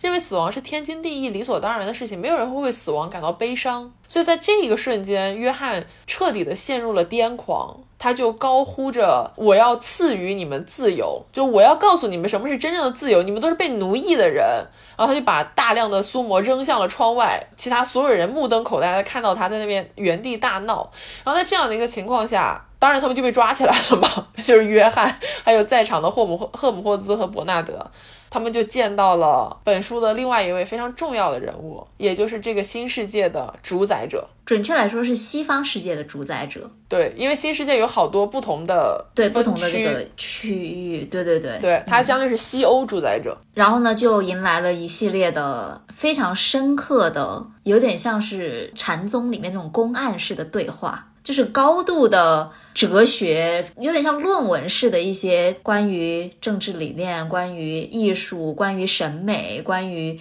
人的一系列的讨论。然后这个就是本书的高潮阶段。嗯，就像是一九八四里面温斯顿和奥布莱恩终于面对面一样。这一本书里面，我们相当于是通过约翰这样一个外来者的视角，外来的文明，或者是更贴近我们现在所能理解的常规性常识的这么一个人，和新世界的秩序的维持者、主宰者的一个对话。主宰者是一个非常聪明的人，他跟奥布莱恩一样，他对这个体制了如指掌，看得特别的透，所以对约翰的所有问题，主宰者都能给予他一个我们想要了解到的关于新世界为什么要这样设置的答案。而且就是特别的有说服力。好，我们现在终于迎来了的地方，迎来了本期播客的高潮内容，也就是美丽新世界为什么要这样设置？这个世界的逻辑是什么？首先，其实就说回我们在节目刚开始提到那三大设定，就是为什么要这样设置？为什么这么设置可以保证社会的稳定？约翰其实提出了一个问题，是我在看书过程中也会想到一个问题，就是说，既然现在社会已经这么的发达了，为什么不把所有人都变成阿尔法呢？就如果你是真的就是希望大家都能够很快乐的生活下去的话，把大家升级不好吗？这个地方呢，这个主宰者就给了他一个案例。就说当年他们曾经做了一个实验，把两万多的阿尔法人放到了一个孤岛上面，就是看他们能不能够生存下去。结果过了五六年之后，他们就产生了一个巨大的呃内战，然后互相大乱斗，杀的只剩下大概三千人，就从两万多的人杀到只剩三千个人了。然后从这个实验里面，他就他们就发现说，其实不能让人人都变成阿尔法，阿尔法只能是最顶尖的，这个社会还是必须得是金字塔型的阶级结构。原因是，如果当所有人都是阿尔法了之后，就没有人去愿意去做那些稍微低等一些或者说稍微无聊的这种工作了。因为如果你是一个这么聪明的人，让你去天天，比如说做清洁工，这里没有觉得清洁工的工作不重要的意思，但是就是它是一个那种重复劳动嘛。你让他们去做这样的工作的时候，他们肯定会产生不满的情绪。然后呢，他们说什么过了呃，就是他们在那个岛上过了几年之后，就有各种各样的游行，然后组工会，然后需要要求更高的工资什么什么之类的，然后就会造成一系列的这种混乱。导致最后这个孤岛的这个社会的一个大的崩溃。它的核心论点就是在于说，因为阿尔法都有思考能力，当人有思考能力的时候，你总有诉求想要去表达。然后在这样的过程中，每一个人都有需求，这个社会是没有办法满足这些需求，就一定会有争执、有争端，这就是为什么他们会斗嘛。但是如果这个社会，呃，我们现在是一个阶级结构，我们培育的低等阶层的人，他就没有思考能力，你让他脑都是人工培养退化的嘛，他完全。只有能够做他社会本分分配给他应该去做的工作的这个能力，他也完全接受，并且在洗脑的过程中，他也觉得这是一个很好的工作。那么这个社会就是非常稳定，就大家就是所谓各司其职，每个人都在做自己打引号的分内的工作，因为总有人要去做这些工作的嘛。就社会要运转下去，总有这种就是所谓的工作的高低贵贱之分，在新世界的逻辑里面啊。OK，那第二个问题就来了。既然科技已经这么发达了，为什么还需要有人去做低等工作？把它把它变成机器人的工作不就好了吗？然后主宰者说，对他们现在的确是有这样的能力去取代所有的呃所谓低等人种的工作，就取代艾普西龙。但是之所以没有这么做的原因，是因为他们发现艾普西龙人。每天不工作满八小时的话，他们就会把所有的闲暇时光都浪费在吸呃梭麻上面，然后呢，导致他们整天就是就是越来越颓靡颓废，然后呢，不会对这个社会是呃产生任何的价值，然后自己也很不开心，就是爱普西龙人自己也会很不开心，就他们也会崩溃。就我当时读到就说他们就特别像是呃我们现代人，就一边呢。觉得工作很辛苦，但是一边呢又觉得如果没有工作的话，我的人生就会变得很空虚。就当时读完的时候，我觉得特别的呃，感觉被点了。嗯，而且我觉得这个问题还有另外一个角度，艾普西龙人其实在我觉得啊，就是新世界的设置里面，他虽然仍然是人的一个阶层，但他其实已经不那么像人了。就是我们说可以用科技技术去替代他们的存在。但你其实换位想一想，他们已经把艾普西龙发展成了一种就像是机器人的这么一个存在了。就它通过剥离了人的部分能力，来让它成为量产 AI 的那种感觉。它甚至都没有 A 啊，它甚至都没有 I，它只有 A，它没有 intelligence，它只有 artificial。但我们现在其实很多，就是这个，其实我们现在人面临的一个很大的问题，就是非常多的劳动者的工作变得好像是可以被取代、可以量化、可以批量生产的这么一个状态。我们其实也只是一个个螺丝钉而已，甚至现在真的是有很多人的工作被 AI 取代了。但这里是我觉得它是诡辩的一个原因，是在于说，OK，主宰者认为爱不戏弄人只要没有工作，他们自己就会崩溃。所以为了让他们能够幸福的生活下去，我们还是得给他们工作，让他们去做这些无聊的事情，不能让机器去取代他们。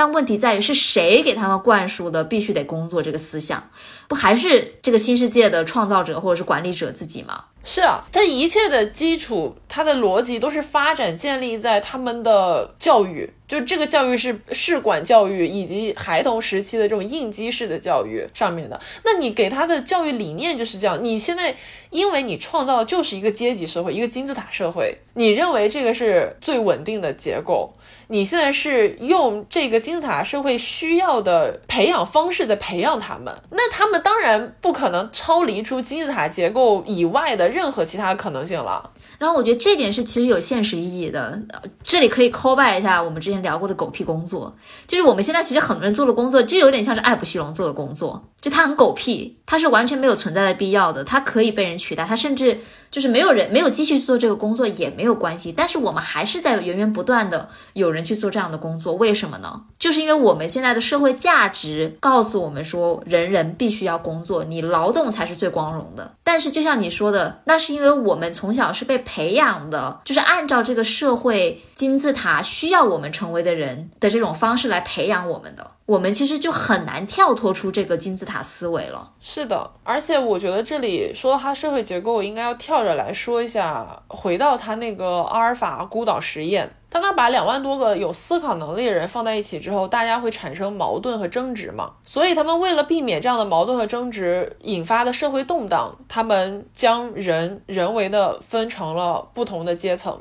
那这里问题就来了，当人被分为不同的阶层之后，真正维护的是谁的利益呢？当然是阿尔法和贝塔的利益了，维护的是上层阶级不受动荡所困扰的利益，是让他们能够继续享受现有生活的利益。这是一个完全从阿尔法视角、胜利者、赢家视角去创建的一个世界。所以，他的社会稳定是为了谁的稳定？当然，社会是稳定了，但是为的本质上是上层阶级那一小撮人的稳定。他们创造了乌合之众，他们已经认定了，就是当人成为一个集体之后，大家就会变成集体的一个分子，被集体这个化身所替代。对啊，所以主宰者提到了另外一个很重要的事情，就在于他们不想要改变。就他们哪怕是有这样的技术，能够取缔掉艾普西龙的人的工作，让他们不需要再天天去劳作，他们没有这没有这么做的原因，就是他们不想要改变。因为改变就意味着打破原有的稳定的金字塔结构，就像你刚才说的，其实是为是为了维护上层人的这个稳定，所以他们不想要有任何的变量，一切都要在精密的掌控当中。这里接入的就是新世界的第二大元素，就是说，虽然我们社会稳定啊，你可以说我是为了上层阶级的统治怎么怎么样，但是本质上大家都很快乐，大家都很开心啊。艾普西龙也好，Delta 也好，伽马也好，谁也没有因为自己是更加低等的社会阶层就感到悲伤呀。那如果大家都很快乐，都很开心的话，我们追求社会稳定又有什么错误呢？我们至少为大家避免了多么多的伤痛、困扰，所有可能出现的负面情感呢？好嘛？但是这里就有一个问题啊，就这个快乐、这个开心，它是人造的，它不是自然开心，它不是自然快乐。你说。你给艾普西龙选择的权利了吗？人家九十多胞胎选择我要长一样了吗？人家不一定想长一样，但是你根本就从一开始没有让他们有机会选择决定我们要不要长一样，然后你给他灌输了所有后天这种快乐、开心，包括苏模的这种外界的方式，都是一种你已经设定好这个程序了，你只是在这个程序上面添砖加瓦，但这个程序本身他们没有任何的发言权和选择权。而且，甚至关于开心和快乐，这个我们可以稍后再展开讲讲自己的想法。但是他们为了开心和快乐，做了一件我反正我不能接受的事情，就他们在这个新世界当中抹杀了艺术、科学和宗教。这个也讲到这本书的一个核心的问题，就是在于说，为了追求稳定，为了追求快乐，不管这个快乐是真实的还是人造的，为了追求这种幸福快乐的感觉，他们牺牲掉了什么东西？我们可以一一来细数一下。首先，他们牺牲掉了科学的真正的进步和发展。就虽然这是一个高科技高度发达发达的一个社会，但他们的科技是用于维稳的，他们科技是用于试管婴儿技术的，是用于看这个细胞怎么样可以分裂成超过九十多个多胞胎的这这个地方去的。因为刚才也提到说，OK，其实是有技术能够替代艾普西龙这种非常重复性劳作的工作的，但他们没有这么做，是因为他们想要避免改变。那科学其实就是带来改变的一个重要因素。如果不想要改变，那你必须要摒弃科学，这也是主宰者所做的。主宰者自己应该是一个科学家，我理解哈，他就是科学家，对他其实是一个科学家，他非常懂科学。很聪明，但是呢，在他阅读一些科学论文报告的时候，越是正确的科学，越是有进步意义的科学，他就越是要把他们抹杀掉。所有那种写出了优秀科学论文的人都被他给流放了，而且他在流放的时候会说：“哎呀，真是太可惜了，但是我得流放你。”而且他本人就是的，他本人在以前是一个非常优秀的杰出的科学家，他也想要追求所谓科学的真理，他还写了很精彩的论文，然后他险些被流放，然后那个时候，因为他很优秀嘛，他就面临一个选择，他是坚持自己的科学追求，然后被流放，还是说他要就是可以进入这个所谓的像主宰者委员会，就他这个世界的那种呃议会管理层的这样一个地方，他就是能有政治上大有作为，他选择了后者。他抛弃了自己的科学理想，因为他知道，他如果追求这个，他就只能以个体的身份去追求真理的方式去追求它。但如果他成为了主宰者，他是可以就是维护这个世界当中更多人的幸福与快乐。他真的是这样讲的。嗯，就他也是有自己的崇高的理想的。从某种程度上来说吧，对。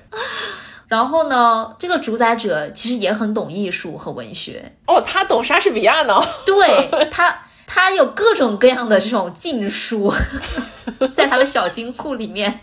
他的小金库里面不仅有文学，不仅有朱丽罗密欧朱丽叶等莎士比亚的著作，也有很多圣经和宗教研究相关的书。就是他其实是个涉猎非常广的一个一个人。然后约翰看到之后就问他：“你也看这些书？你既然看这些书，你为什么会把这个世界搞成这个样子呢？” 对，甚至主宰者是新世界里面约翰遇到的所有人当中唯一一个懂莎士比亚、会背诵莎士比亚的人。就约约翰觉得他找到了知音啊，但他是这个世界的主宰者。对，然后朱大姐就告诉他说，这些东西虽然我有，但是呢，这个世界是不能够看到他们的，是不能读的，因为他们是古旧的、被淘汰的东西。然后约翰就问他说：“但是他们很美呀。”主宰者说：“是，他们是很美，但是呢，我们不希望人们去追究过去的美，我们希望大家追追求新鲜的东西，因为这个社会是推崇消费主义的呀，就衣服破了都得换新的，何况是文化呢？所以他就说，我们必须让人们去不断的追求新鲜感的，或者说新的一些艺术文化和不管是什么思想这种东西。是的，而且接下来他们涉猎了一个我觉得非常有价值的讨论。”主宰者认为，这种就比如以莎士比亚为代表的吧，在这本书里面的艺术和文学创造，因为他们有创造力，所以他们才危险。但在这个世界当中，所提供给人们的美，人工的人造的美，像什么感官电影、人工香薰，就这种物质之美，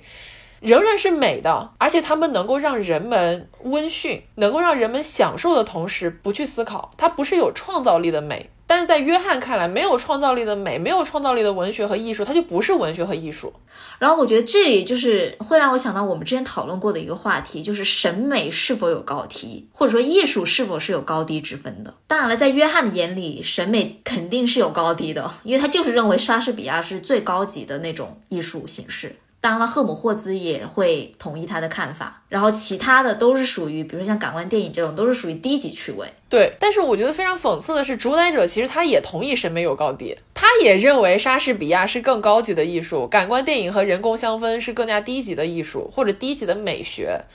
但是他需要的这个世界不需要高级的艺术，因为高级的艺术能够让你的脑子有创造力，就是能够让你去想、去思考。低级的艺术，你只要享受和沉浸就可以了。对，但我我觉得，就是所谓的这种高级的艺术，它不仅有创造力，它会让人感到痛苦、感到纠结。因为人一旦有知识、有思考了之后，他就会痛苦，这是没有办法的一个事情。你了解的越多，就会越难受，你会对这个世界产生越来越多的疑问，也会对它产生各种各样的批判性，对自己产生困惑的情绪，你就没有办法享受到原始的，就是你无知时候的那种快乐了。所以，主宰者正是通过这种无。知的快乐来控制这个世界的稳定和秩序啊！没错，我觉得这个其实是他为什么不希望大家去读莎士比亚的一个核心的原因。当时主宰者说了一段话，我真觉得他说的太好了。就我不是说同意他所有的观点，但他真的有一些很精彩的发言。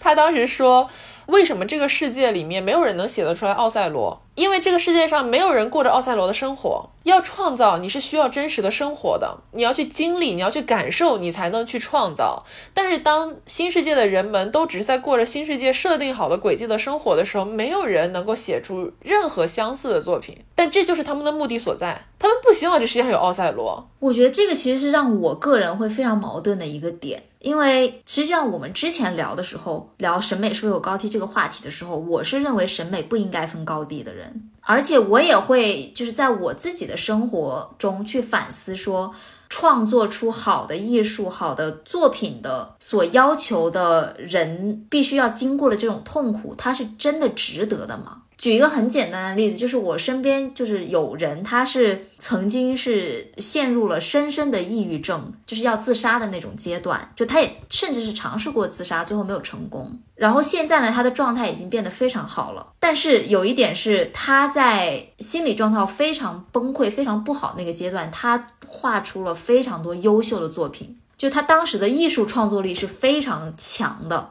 就你去看他那些作品的时候，是会产生强烈的共鸣。他虽然不是那种很优雅的艺术，但是你会被他那种强烈的痛苦的感觉和那种深刻的生命力的感觉给打动到。但是呢，他也承认说，现在他是画不出那种东西的了，因为他现在生活变好了，他现在快乐了，开心了，他没有那种创作的痛苦源泉了。但这真的是一件坏事吗？对他来说不是的，他非常喜欢现在的生活状态，就他宁愿不做一个大艺术家，他也想自己好好的活着。所以这个是这本书让我觉得非常矛盾的一点，就一方面，我觉得我那个朋友讲的话是非常的值得被听到的一件事情，因为很多时候。当人们大肆的去鼓吹所谓的优秀的艺术、优秀的呃思考、思想的时候，嗯，往往会忽略掉它背后对人的折磨。但是呢，你读《美丽新世界》，你读主宰者他所说的这些东西的时候，你又会想说，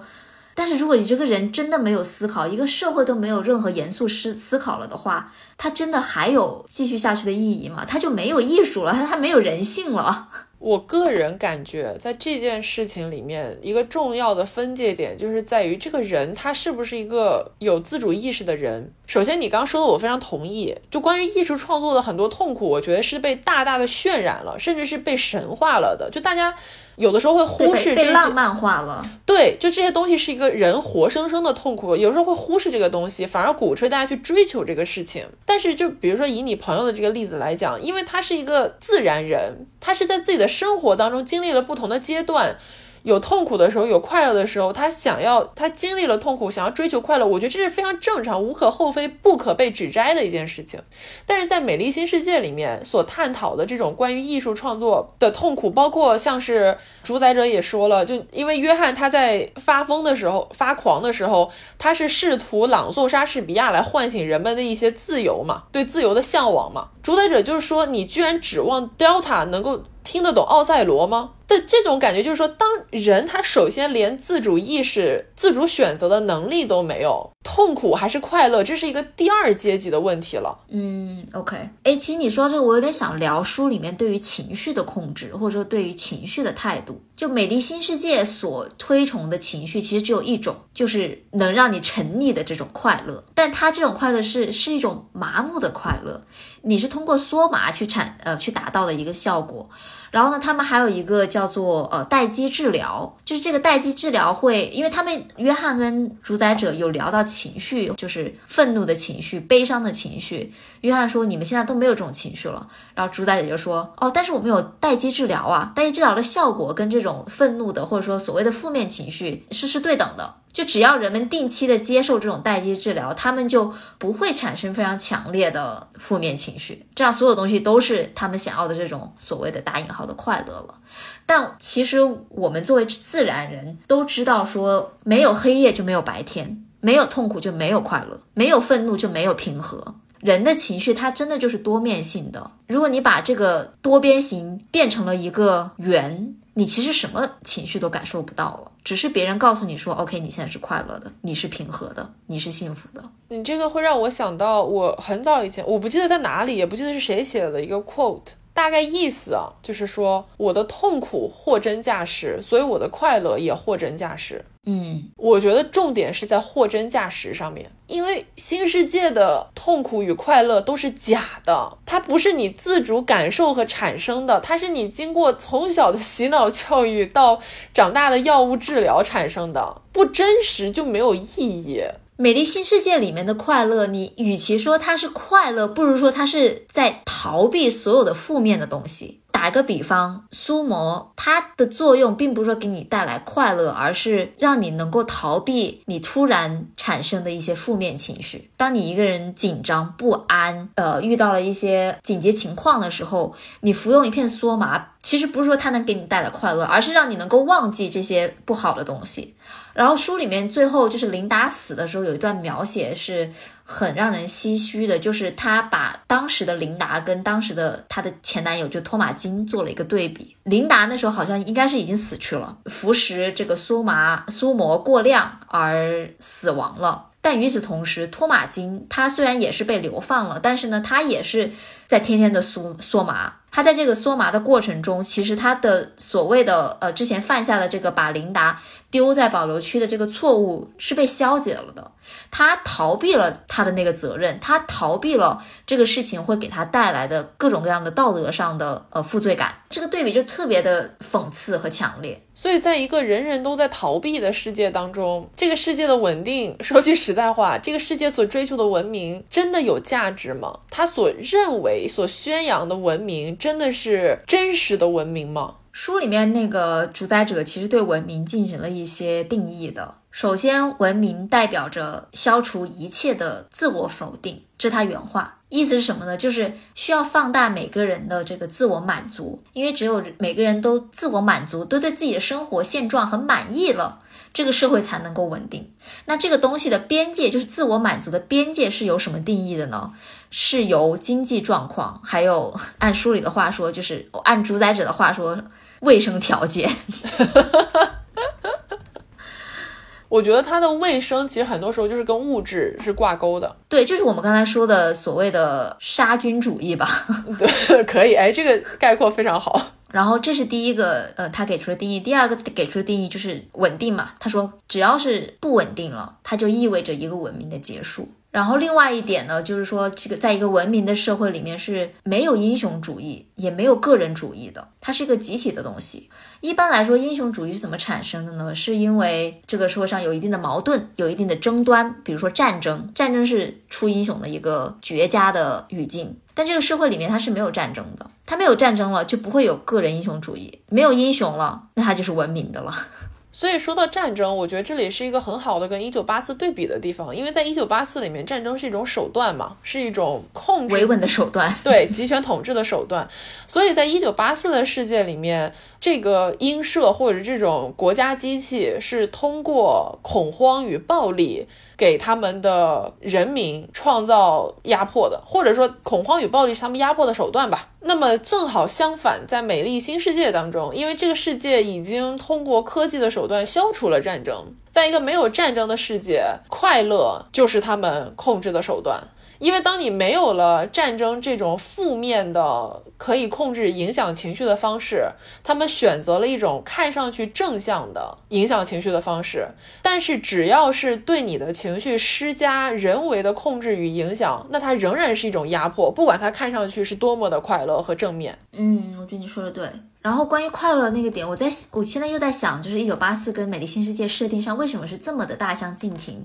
它最终一个落脚点是在于对于快乐之后人们会做出什么样的事情的一个不同的判断。一九八四里面他说的是，人一旦富足，一旦快乐之后，他们就会想要追求革命，就会想要推翻统治，想要往更好的一个阶层去爬。但是在美丽新世界里面，是说只要人人都能够保持快乐，他们就会愿意待在原本的地方不动。然后这个是跟他那个洗脑教育是有关系的。当下层人民他们富裕了生活之后，他们不会往上面爬，就是他们不会有往上爬的欲望。因为他们接受的教育就是告诉他们，你的生活只要每天能够做这样这样的事情，你就是世界上最幸福的人了。所以很悲哀、很讽刺的是，可能在艾普西隆人的眼里，他们就是他们自己世界的 alpha。对啊，甚至主宰者也说了，艾普西龙其实活得比阿尔法快乐多了，他们更加的满足，更加有自我价值实现的认同感。因为阿尔法还会出现像伯纳德或者是赫姆霍兹这种，他因为能够有一定的自主思考能力，在限制范围内，所以他反而更痛苦了。是啊，这又回到了我们刚才说，就是对于人性的这个洞察这一点，就人真的就是越思考越痛苦。对，然后这里就是我想在 call back 你刚刚说的第二个点，也就是不稳定意味着文明的结束。这句话我是不认同的，因为在我看来，稳定才意味着文明的结束。Chaos is the ladder。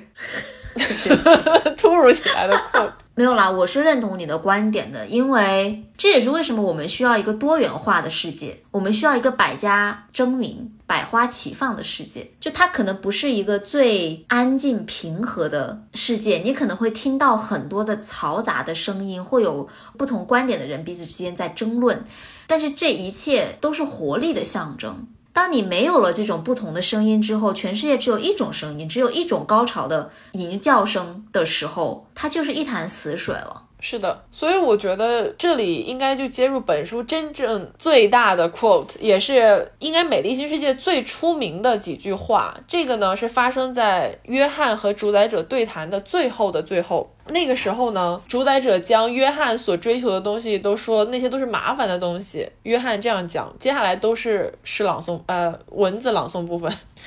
约翰说：“但我喜欢那些麻烦。”我们不喜欢，主宰者说道。我们希望过得很舒适。我不要舒适，我要上帝，我要诗歌，我要真正的危险，我要自由，我要美好，我要罪恶。穆斯塔法蒙德说道，那就是主宰者的名字。事实上，你要求的是不幸福的权利。那好吧，野人轻蔑地说道。我正是在要求不幸福的权利。主宰者继续说，还有变老、变丑、变得性无能的权利，患上梅毒和癌症的权利。吃不饱的权利，肮脏的权利，总是生活在对明天的忧虑中的权利，患上伤寒的权利，受各种难以言状的痛苦折磨的权利。两人良久的沉默着。我愿意接受这一切，野人最后说道。这就是本书的大高潮的部分，也是它核心思想，就是不幸福的权利究竟是什么？你是个问题吗？还是个陈述句啊？我这是个问题。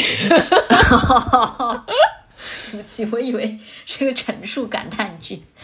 不幸福的权利其实就是刚才通过穆斯塔法，就是主宰者口中所说的那一系列的孤独、衰老、疾病、死亡，这些都是不幸福的权利。但是我觉得这个不幸福是要打引号的，因为这个新世界里面，他对幸福是一个单一的定义。他们认为的幸福是就这一种状态，但是对于约翰这以为代表的呃人来说，他们的幸福是可以追求不幸福的权利，就他们的。幸福是在于能够衰老，能够有独处的时光，可能会患上疾病，但是呢，一切都是按照就是自然的规律去走。他们的幸福是能够有痛苦、悲伤、愤怒和快乐的情绪。我觉得他所说的不幸福的权利，就是人能够自由的活着的权利。对，就是自由的权利。我做一个有自主意识的人，我自由的活着。也许我的生活会受到很多的限制，我不一定会那么快乐。我的人生会有很多的坎坷，我要经受很多的磨难和苦痛。但我是一个自由的人，我是一个在为自己而活的人。可是，如果接受了主宰者的说法，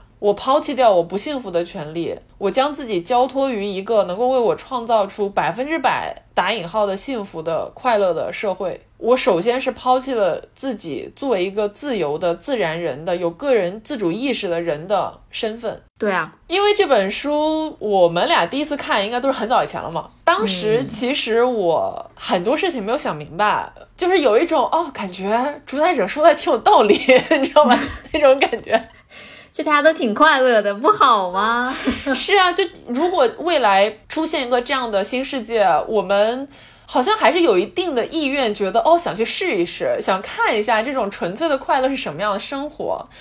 但是到了现在，重新再读这本书，我的一个很大的感受是，它里面有一个最大的概念混淆，而这个是赫胥黎他本人在一九五八年写的《重返美丽新世界》的论述当中提及到了，我觉得非常醍醐灌顶的一个说法，就是说他认为集体或者说社会是由个人所创造的。是个人的集合体成为了一个社会，而不是反过来社会去定义每一个个人的存在。对，这两者之间的因果关系是不能够被本末倒置的。一九八四也好，美丽新世界也好，他们里面所呈现的一种假式的乌托邦的世界，所共享的一个混淆式设定，就是在于这个世界的创造者和管理者认为集体的稳定、集体的秩序、集体的一切就是人们所要追求的一切。但是实际上，追求集体这件事情本身就是在抹杀每一个人个体存在的价值和意义。是先有了人，先有了个体，才会有集体，才会有社会，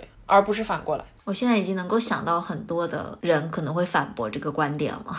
没有，我是同意的啦。我我不是说我不同意的意思，我是在想，其实我们很多时候从小接受的教育就是反过来的。有人会说，从人类诞生之际，必须就人为什么高于动物，就是因为我们是群居动物，是因为我们有一个集体的单位，我们能够互相支持、互相支撑着走过文明的发展。是啊，但是这个东西仍然是以个人之间互相支撑才能建构一个集体文明为前提产生的嘛？就是说，你究竟是为了人本身存在的价值而活，还是说你为了人类这个巨大的虚无的概念而活呢？有的人他就是为了这个概念而活的，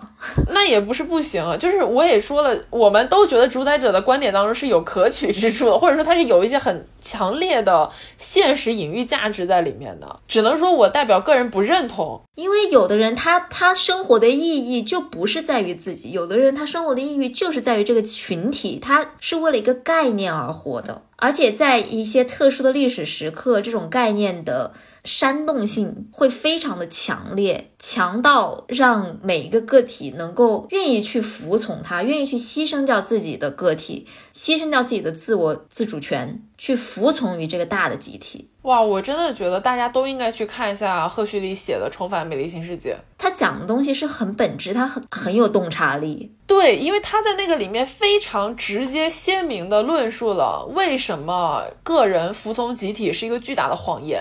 以及就如果你有这样的想法，你是因为什么有这样的想法？就这是一场骗局。但是不管怎么说，我们还是回到这个书的结局啊，这个地方是涉及到一部分剧透的。如果你不想知道这个结局，你就跳过这几分钟。这个结局呢，就是野人最后自杀了，因为主宰者不让他离开新世界嘛，所以他就找了一个孤岛自己生活着。但是他后面。又发生了一些事情，让他意识到说他没有办法在这个世界里面生活，寻找不到自己的立足之本，在矛盾与冲突与悔恨当中，他就上吊了。然后野人之死，他其实算是一个以个人的对生命的掌控能力来向这个他所不认同的新世界举起了反叛的大旗。所以你觉得他的死是一种抗争？我觉得是，虽然这个抗争没有什么影响力，应该说是完全没有影响力，他对这个新世界不会产生任何的冲击，因为新世界没有任何人能理解他嘛。但是他至少对自己的生死是有把控能力的。这又回到了我们一个人的自主权是掌握在自己的手里，还是由别人？就是我们的存在是由自己定义的，还是由他人定义的？对的，然后我觉得这里就可以很完美的接到 一个非常大一个主旨话题，也就是这本书为什么叫《美丽新世界》？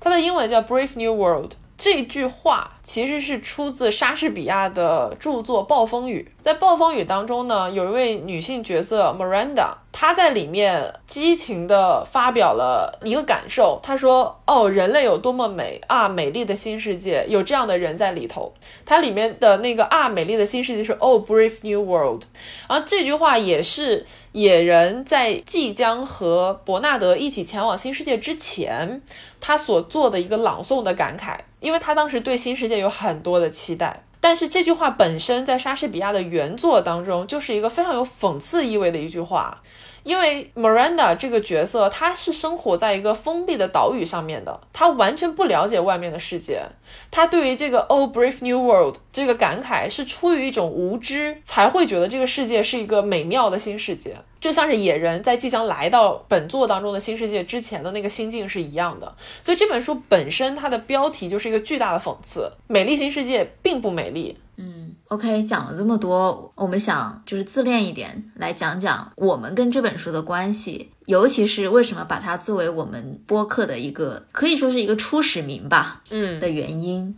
我们第一期节目是讲 ABO 嘛，除了它在设定上面这种，你知道 alpha、beta、delta 这呃 delta 是什么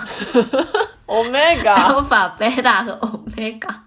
的这种等级设定之外，还有一个很重要的原因是，这种我们讲娱乐文化，现在其实是一个娱乐至死的时代，很多人都会这么说。在生活很痛苦的一个情况下，大家都会想要去追寻快乐，想要去享乐，并且对对此是毫不避讳的一种追求。但是与此同时，所有的这种娱乐文化、享乐的东西，它是有代价的。当然，这个代价，它可能是思考的能力，它可能是深了说是，比如说失去科学思考、理性思考，它失去的是啊、对于那种更高等级的艺术的追求这些。但是与此同时，哪怕我们知道所有的这些代价之后，在特定的时刻，我们仍然想要去抛掉所有的不好的东西，去拥抱快乐这件事情，哪怕它是肤浅的，哪怕它是平庸的。我觉得这个其实是我们一开始想要做节目的一个初衷，就是想要探讨，就是这种很拧巴的一个关系。对的，我们节目呃可能没有人在意，但是是呃有一个英文的名字，我在意，叫做 对，叫做 abusive snacks。嗯，这个我们一直没有想好，呃，用什么怎么把它翻译成中文，就找不到一个合适的语言。但我们想表达的就是这种，它既是一种零食文化，它很好吃，它可能不是我们的主食，它可能是作为生活的一个点缀，但是它真的是很好吃的一种零食。但与此同时，它是带有强烈的压迫性的，剥削性质，对压迫性和剥削性质的，就像书里面这个梭麻一样，它能够给我们带来短暂的平和和快乐，能够让我们逃避到现实生活中很多的痛苦和麻烦。我们可能会对它上瘾，但是这个东西它或许最终是会给我们造成伤害的，但我们又需要它。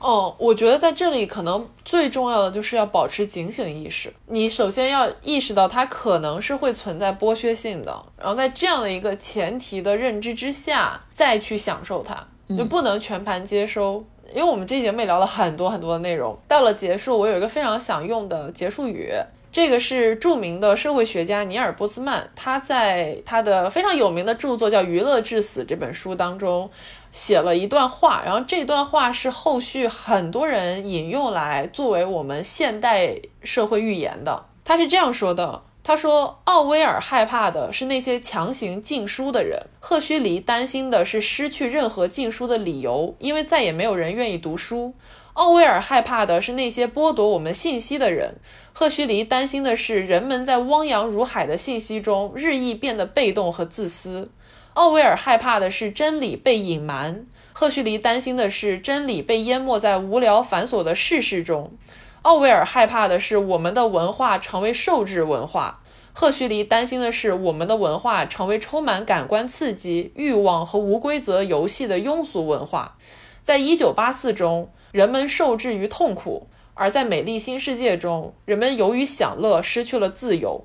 简而言之，奥威尔担心我们憎恨的东西会毁掉我们，而赫胥黎担心的是我们将毁于我们热爱的东西。我觉得他讲的非常好，讲的非常好，是的，我记得我之前好像看过这段话，但是现在再听一遍又有新的感触。我们害怕的是毁于自己热爱的东西。是的，并且尼尔波兹曼下了一个结论，这是他个人的结论。当然，他说可能成为现实的是赫胥黎的预言，而不是奥威尔的预言。我觉得就把这个问题交给听众朋友们吧。各位听众吧。嗯，所以你觉得我们可能会生活在一个更加像一九八四的世界呢，还是美丽新世界的世界呢？请在评论区留下你的感对，想。欢迎给我留言评论，或者在听友群里面交流。对